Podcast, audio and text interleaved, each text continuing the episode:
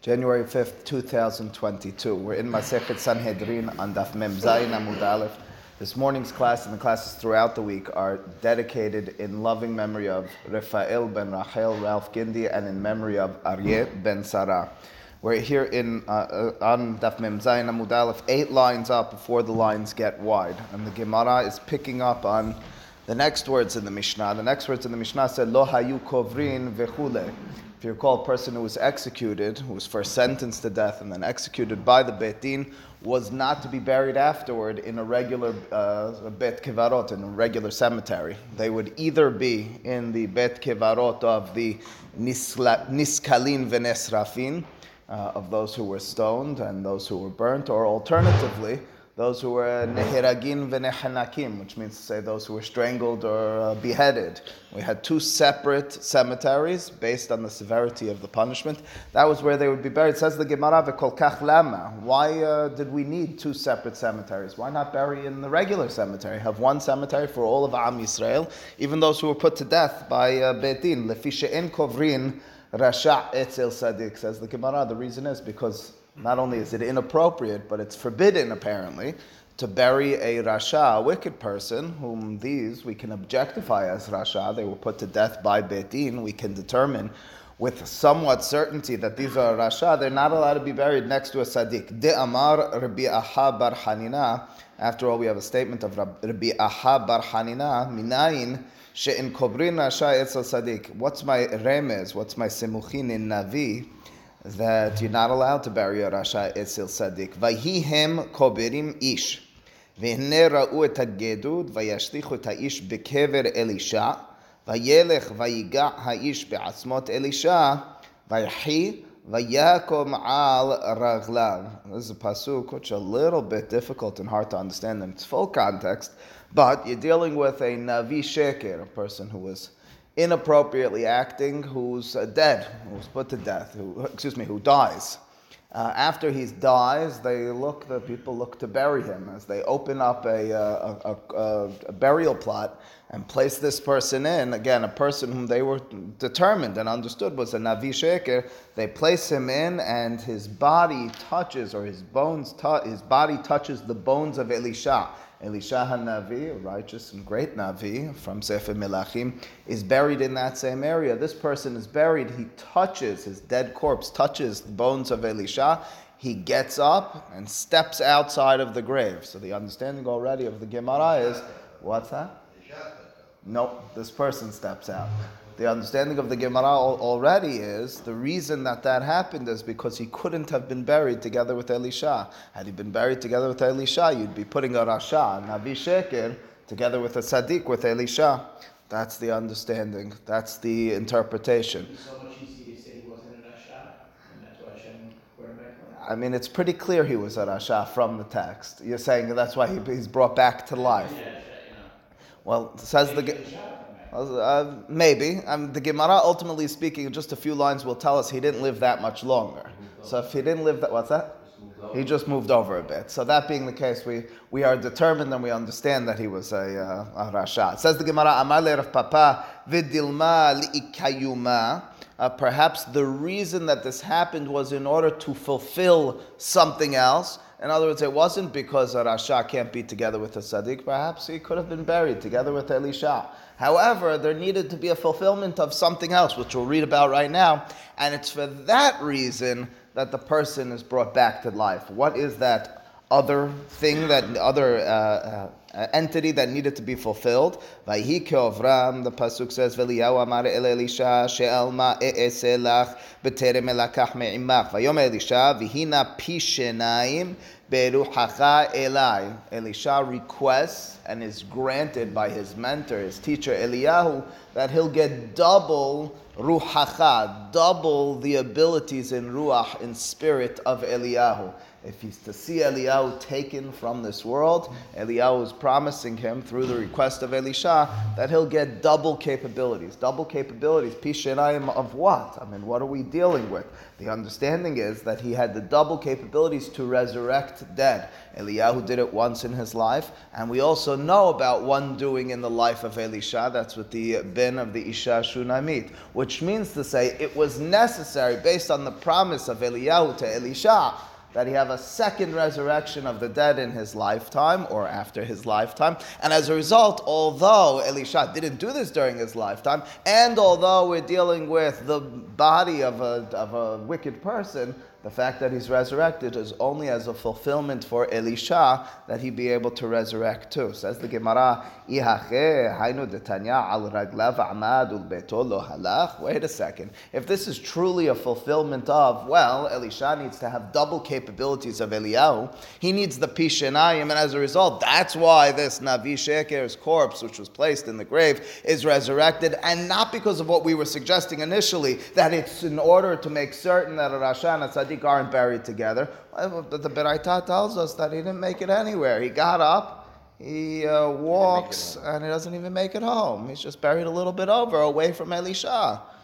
So clearly, this was not much of a resurrection. The fact that Elisha has that capability, perhaps from the grave, to bring, bring back life is not uh, his strength, his double strength of Eliyahu.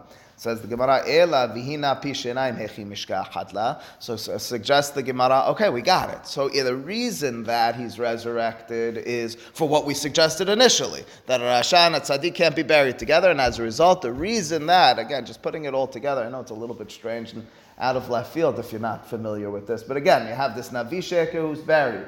He's buried, he touches the bones of Elisha, and he's resurrected. The Gemara says, aha, you see, Sadiq and Rasha cannot and should not be buried together to the extent that we'll resurrect him to get him out of the way. Great. The Gemara challenged that. So maybe the reason he was resurrected was just in order to show the capabilities of Elisha. Elisha needs to be able to exert his energies, his strength, his ruach, which is Pishenaim of Eliyahu. Says Gemara, that wouldn't have showed it. Because ultimately speaking, the guy's not walking around. It's not as if Elisha truly and fully resurrects him. Great. So now I'm just uh, loose ends. You filled out for me. I got my source that Rasha and Sadiq can't be buried together. How do I know that Elisha actually gains, achieves the capability of having double the achievements, the capabilities of Eliyahu? You can't tell me because he resurrected twice. This isn't a second resurrection. It's just a walking around for a moment or two.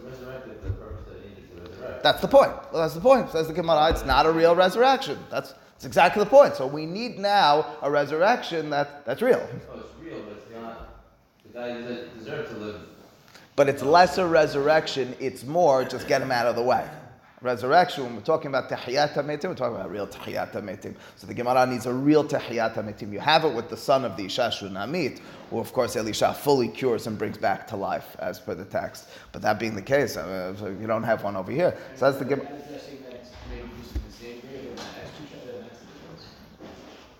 The Gemara is, keep in mind, the Gemara is, cert, uh, oh, you're, you're saying it's different than our Mishnah?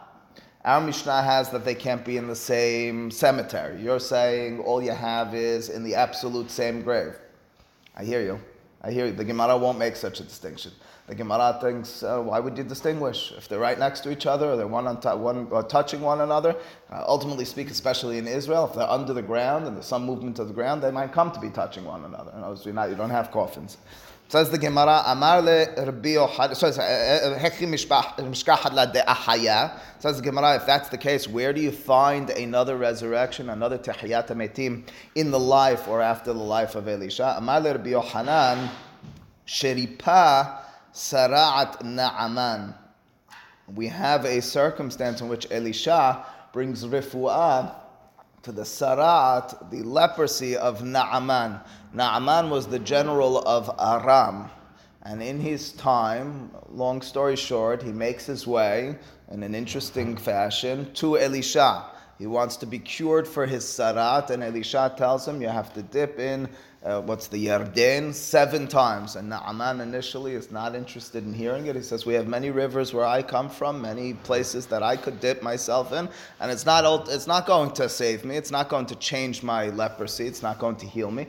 Elisha is adamant. Ultimately speaking, Naaman attempts it and tries it, and he's cured from his sarat, and it's a big Kiddush Hashem. Naaman to the extent that he then wants to well, follow Elisha in certain ways. Well, that being the case, says the Gemara, that's the resurrection. That's a resurrection? Come on. That's just sarat. Sarat isn't life and death. Says Gemara, shehi shikula kemet. It's kivyachol mita. How's it shikula kemet? You have a proof that shakul, of course, means it's weighted. It's equivalent in its weight and its severity to death. Sarat and mita are the same. Dichtiv, after all, the pasuk says in the context of Aharon, pleading with Moshe, the end of Parashat Beha'alotecha. Miriam and Aharon speak Lashon Hara about Moshe. Miriam is Mesora'at Kashalek. She becomes uh, white with leprosy. Aharon turns to Moshe and says to him, Al na tehi kamet. Says, please do not be like dead. Now, there are different interpretations to this pasuk. Our Gemara's interpretation is, don't allow for your sister, Miriam, to be dead. And as a result, we see that he's describing Miriam, who's Misora, who has Sarat, as if she's deceased, as if she's dead. In turn, Naaman, who has the Sarat, is as if he's dead as well. And therefore, Elisha's ability to cure the Sarat of Naaman, well, that's his Pishanayim, that's his double resurrection of Eliyahu, who only has one Tehiyata Mitim. Why should Sarat be Kamet? Well, first and foremost, it is an affliction, so it's almost like a, a, a living dead. But furthermore, Sarat, according to the laws of the Torah, and according to the procedures and ways of people and societies once upon a time, you had your leper camps, which means to say you sent them out, being outside of society, being disassociated, mandated to be a hermit and separated from everyone else that is a death sentence. You're not able to engage with society, not able to be sociable, not able to be together with other people. That in the us can't married. be married, can't have, you can't be involved in society. Not being involved in society. Mars, I'll tell your wife you said that. Very nice. Your wife gives you life. Beautiful. That's. It's, it's just as if Tehiyat Metim. You're not hearing my poetry. I'm giving you poetry for understanding it. The understanding is first and foremost, look at the Pasuk Aharon describes, according to the Hachamim's understanding, Miriam as Kamet. So first and foremost, he describes her as that. Furthermore, the Gemara Masechet Moed Katan likens one, uh, says there are several whom we consider like dead kivyachol, it's almost a portion of death. You're right, it's not an absolute death, but it's a portion of death. The fact that you can't engage in social uh, and societal norms is, is a partial death. The fact that Elisha knows how to heal that, that's his ability of pishenaim, uh, of Eliyahu.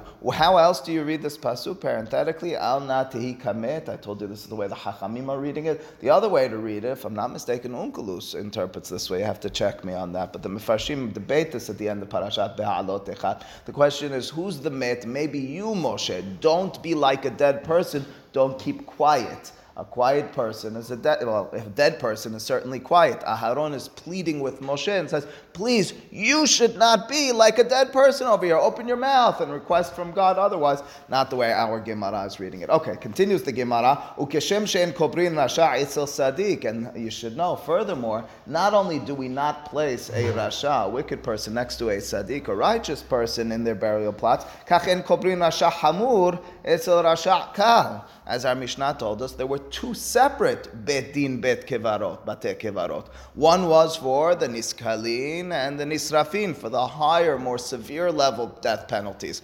Niskalin, stoning, Nisrafin, burnt. Those are the higher penalties over there. You place those sorts of people. And then you had the Neheragin and the Nehnakin, those who were put to death from uh, Hereg, Saif, and those who were put to death from Henek, from strangulation, they had a separate one. Says the Gemara, where'd you come up with that one?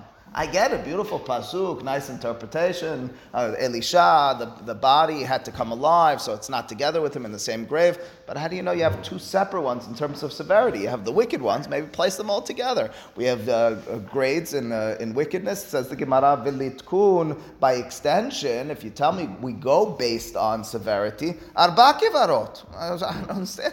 You're making, if you're telling me that we go based on grades, and you got that from somewhere, Uh, so then you should have four separate grades. We have four mitot betin, sekila, serefa, hereg, henek, have four separate bate kevarot for each one of those who are sentenced to death by the betin. Answers the Gemara. Shene kevarot, shene kevarot says the Gemara. Where do we come up with that? Gemara gemirala, gemirela.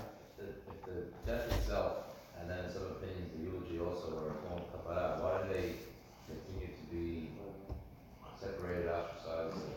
Right. So th- what we'll see it in either today or tomorrow in the ensuing lines of the Gemara. It's not only the death itself. The assumption is it's the death together with the burial, and not even the immediate burial. It's the burial and perhaps the decomposition of the body.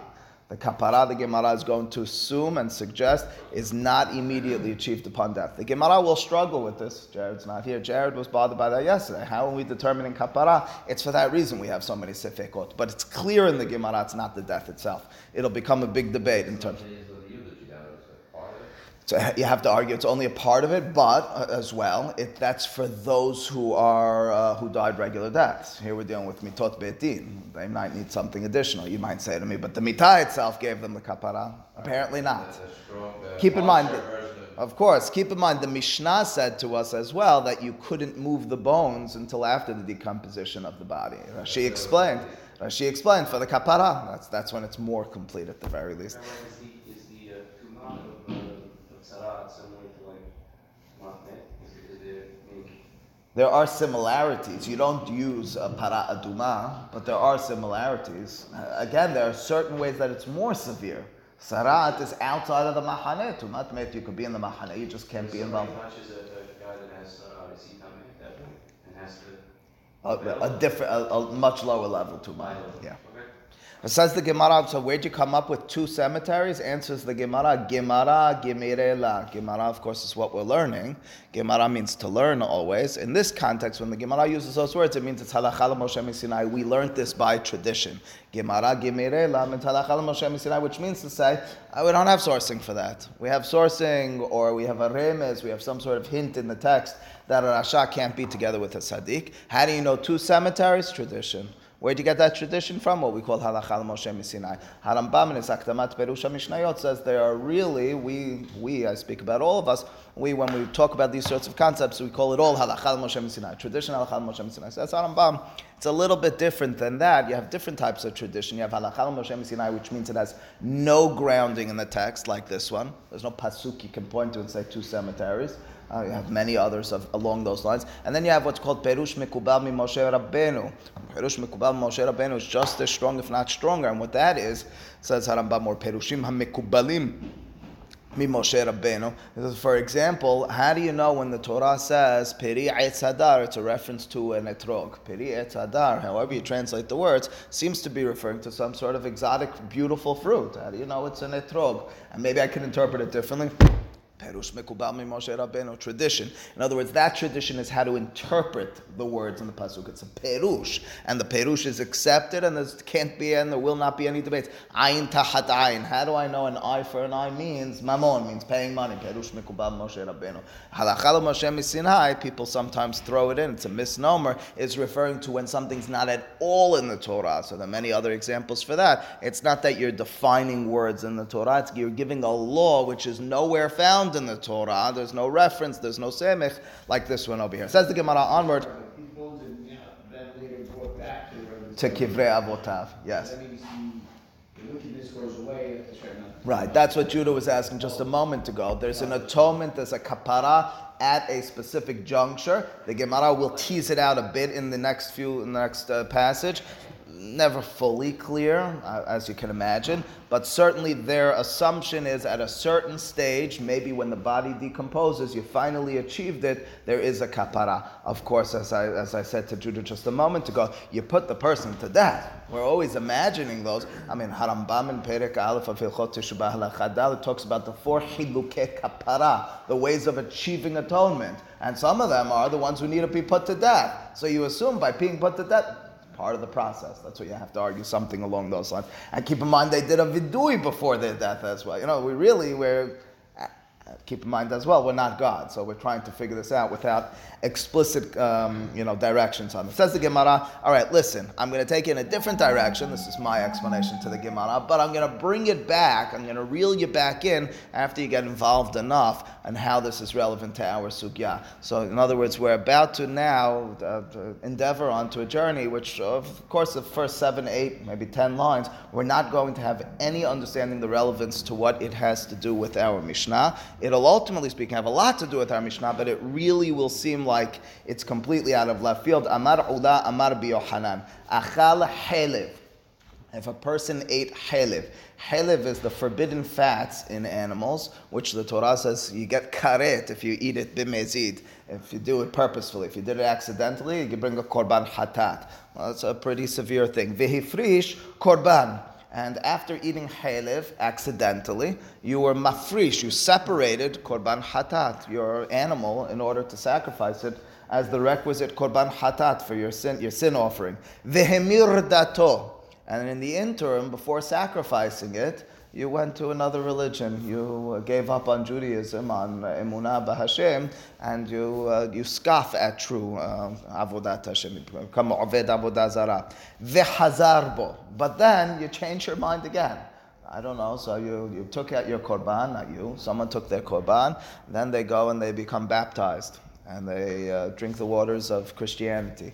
And then a few weeks later, a few months later, a few, I don't know, the animal's still alive, a few years later, they awaken, awaken to the truth that was lying at their doorstep all along, and they return to Judaism. But they have that animal. Can they now sacrifice that animal? This is what we call dihui esel korbanot. The Gemara in several places talks about this concept known as dihui, avodah zarah, masechet sukkah, many other places. Dihui is a reference to it's pushed aside.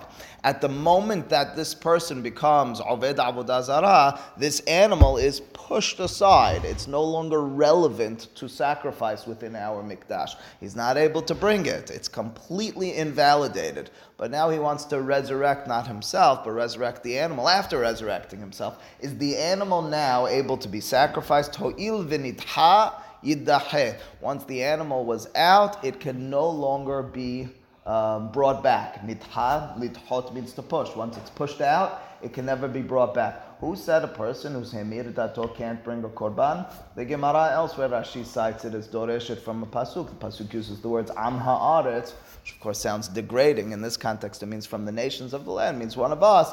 Uh, that's a person who's able to bring the korban, not someone else. All right, says the Gemara. What's that? Of course, he could bring a new one now. No, he's, uh, he's an okay guy, but that animal out. Right? So do they do with that animal? What do they do, with that animal? No, no, no. That animal is off bounds. That animal needs uh, you have to kill that animal without directly killing it. So you move it into a small area. You feed it barley of some sort or another until its body really. Uh, the words of the Gemara, if I'm not mistaken, are that it bursts. But the point is, you actually kill it. You kill it indirectly. You put it in an area where it can't really move around, doesn't get the exercise. What's that? Without slaughtering, without touching it, really. Right? You have to find a way to deal with that.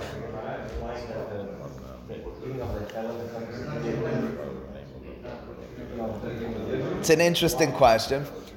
I'll, I'll tell you no because you'll see you'll see we're giving different answer in a, in a second, but it's, it's a clever direction nonetheless. The Gemara that Solomon wants to know is eating the halev what brought him to hamarat dato. And the reason he might be uh, referring to is the Gemara elsewhere, Masechet Hulin, talks about something which is hard for some. It took me a long time to wrap my head around the reality over here because we're dealing with metaphysical reality. The Gemara talks about something called Timtum Halev. Timtum Halev literally means the contamination of the heart, of the soul, of the mind. And the Gemara suggests that even in circumstances where you don't know what you're eating, you don't even realize what it's not a purposeful, it's not even a conscious uh, eating of something that's inappropriate, there could and is even be be'onis, a reality of timtum halev, something within your metaphysical uh, composition has changed. So Solomon, as a result, suggests, is, is that why we're dealing with, uh, he was hemir dato? It's not, and we're just giving it as theoretical. But it might be, no, it's just it's giving an example, because you see, it gives another example afterwards. But uh, you know, for example, you know, along those lines, just in terms of the, as a theoretical, it's less theoretical. In Monsey, maybe was it ten years ago, there was uh, one of the one of the butchers uh, was giving non-kosher meat. Now, of course, everybody needed to get new utensils and all sorts of stuff like that. The question was, and the answer was yes. Do they all need to do teshubah? Teshubah, what we do? We bought glatt kosher meat. We weren't eating this purposefully. What's the reason for mitzvot? The reason for mitzvot is connect myself to God. I had the intention. I was doing it all the right way. Timtum Halev. It's a scary thought. It's a scary thought that there are, at least the Gemara, it's not even Kabbalistic words, the Gemara says there's something called Timtum Halev in the context of specifically eating, but it might apply in other circumstances, in which you don't realize at all what you're doing, almost mitasek, and there's something that's changed. All right, longer conversation another time. But says the Gemara, I have another example for you. Itmar Nameh. Similar statement, and also in the name of Rabbi Yohanan. Amar bi Yirmiyah, Amar bi Avahu, Amar bi Yohanan, Achal Helev. Person ate that same forbidden fat, Bishogeg. Ve'ifrish korban, and then he separates the animal to sacrifice. Venishtata.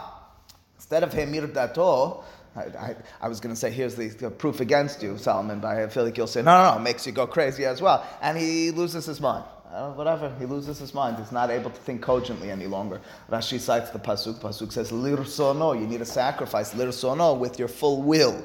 If you lost your mind, if you're no longer thinking cogently and, and coherently, so it's not lirsono any longer, and as a result, your animal is invalidated. That's called dihui. Again, you have kasher, you have dihui, it was pushed aside, vinishtafa and then he goes to the mental asylum, or then he gets the meds uh, assigned to him, or then whatever, something clicks, or he has a moment of cogency again, and he's thinking clearly again. Can he now sacrifice that animal? No.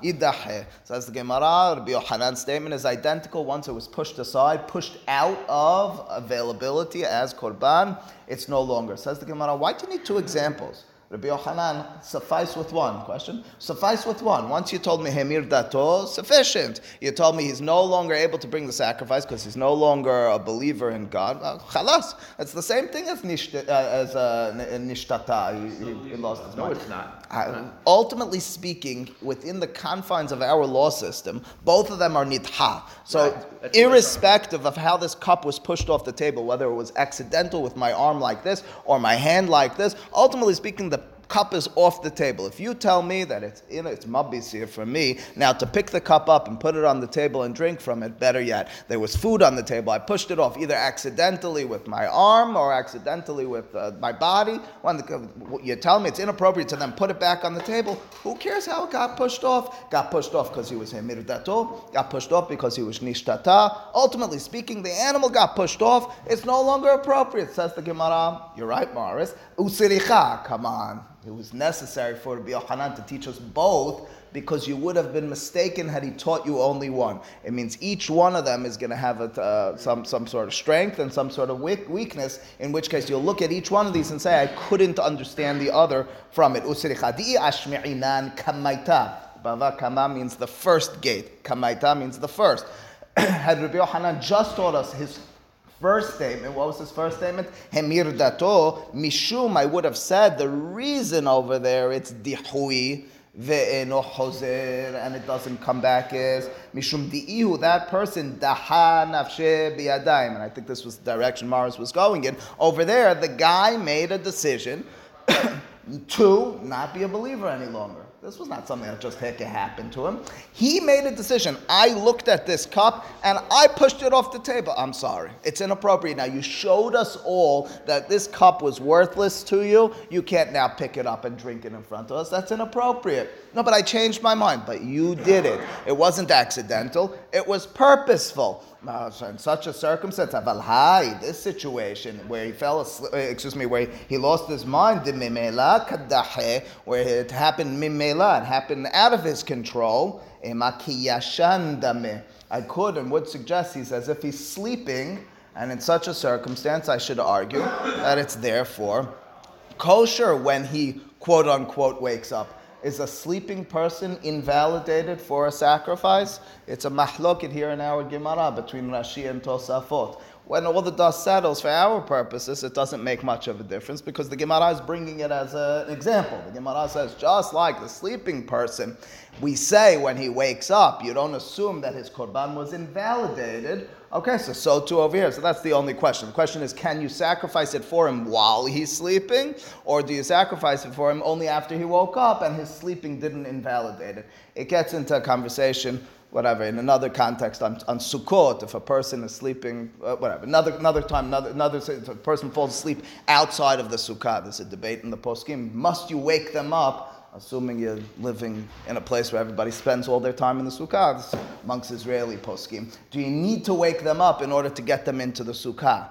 And on the one hand, well, of course, he's supposed to be sleeping in the sukkah. On the other hand, the person's sleeping right now, so he's kind of out of the he's out of the norm. Rab Shlomo Zalman Auerbach, who's usually a very sensitive person, so you have to wake him up. Hacham Ovadia Yosef and his sons disagreed with him. Anyway, that being the case, says the Gemara, if you just mentioned to me the circumstance and the situation of Nishtatav, where he lost his mind, excuse me, of, of Hemir Datov, where he went against uh, the God. So over there, I would say, over there, Dihui, he purposefully pushed the cup off the table, you can't pick it up and now drink from it. But if you, if you gave me the case of Nishtata, so then just give me the case of, uh, of, uh, of, of where he lost his mind. It was out of his capability. I accidentally pushed the cup off the table. Accidentally pushed it off, and you can't bring it on. Of course, if you did it on purpose, why didn't you just teach me the second one? We always have this sort of says the Gemara v'yashminan hacha, and if you taught me here, meaning the second case of where he lost his mind, not hemir dato mishum de'en biado lahazor. Ultimately speaking, all the meds and all the mental asylums and all the prayers uh, is not really in my full control to restore my mind. It's a bunch out of my control. There's a lot of other factors, there's a lot of other energies that are in, in control of my mind, and as a result, the claim could and would be if I just taught you, if Rabbi Yohanan just taught you, he was Hifrish Korban. He was nishtata, he lost his mind. He can't be hozer makriv. You would say the reason is because you never know if he'll get it back. It's out of his control. We can't talk to him and coax him back into this. He's out of brain control. He's not thinking cogently. In the circumstance of he went baptized, you say there's always a chance. This is in his control. In that situation, I could have made the counter argument and said, perhaps if you just mentioned where he lost his mind, I would have said if he went to uh, another religion, if he's thinking differently over there, it's never lost. We can always talk him back into it. It's just the stage. That's the hidush. Aval hatam dibiyado hazor. But hatam sham over there in the first case where he was hemir dato dibiyado hazor. Ultimately speaking, it is in his control to restore himself. It might take some convincing. It might make take uh, some good restless nights of him thinking it through. Emalo, I would have perhaps said it's never considered dihui. He's always a Jew. He's Israel. We saw it in the Gemara, and he's Israel in his heart of hearts, and he's going to come back. Perhaps I would have said in that circumstance it's never dihui. Siricha says the Gemara. It's for that reason that Rabbi Yohanan needed to teach us both of these circumstances. So we didn't get up to the relevancy in our Gemara, but we introduced it. So again, what did we talk about today? First and foremost, we talked about the Rasha and the Tzaddik not being buried next to one another. We got it from a pasuk by the bones of Elisha and this Navi Sheke. The Gemara question, so then what do you have two cemeteries for? Make four cemeteries? Answer, Gemara Gemirela. Then the Gemara went on to this concept of dihui. If it's if you mafrisha korban, it was nidha. Why was it nidha? We gave one of two reasons, either hemir dato or alternatively nishtata. In that circumstance, eh, no hozeret. Ho'il v'nidha, since it was pushed off, nidha, it can't come back. Says the Gemara, why does it necessary to teach each of those? Answered the Gemara, each one of the circumstances has a reason that you would have said is particular to it as opposed to the other. It's making clear to us, ho'il v'nidha, irrespective of the details of why it was nidha and how it could come back or if it can come back. Nidha. The Gemara, of course, will challenge this. And ultimately speaking, when all the dust settles, bring a proof from it, from, of all places, our Mishnah. Baruch Adonai le'olam. Amen.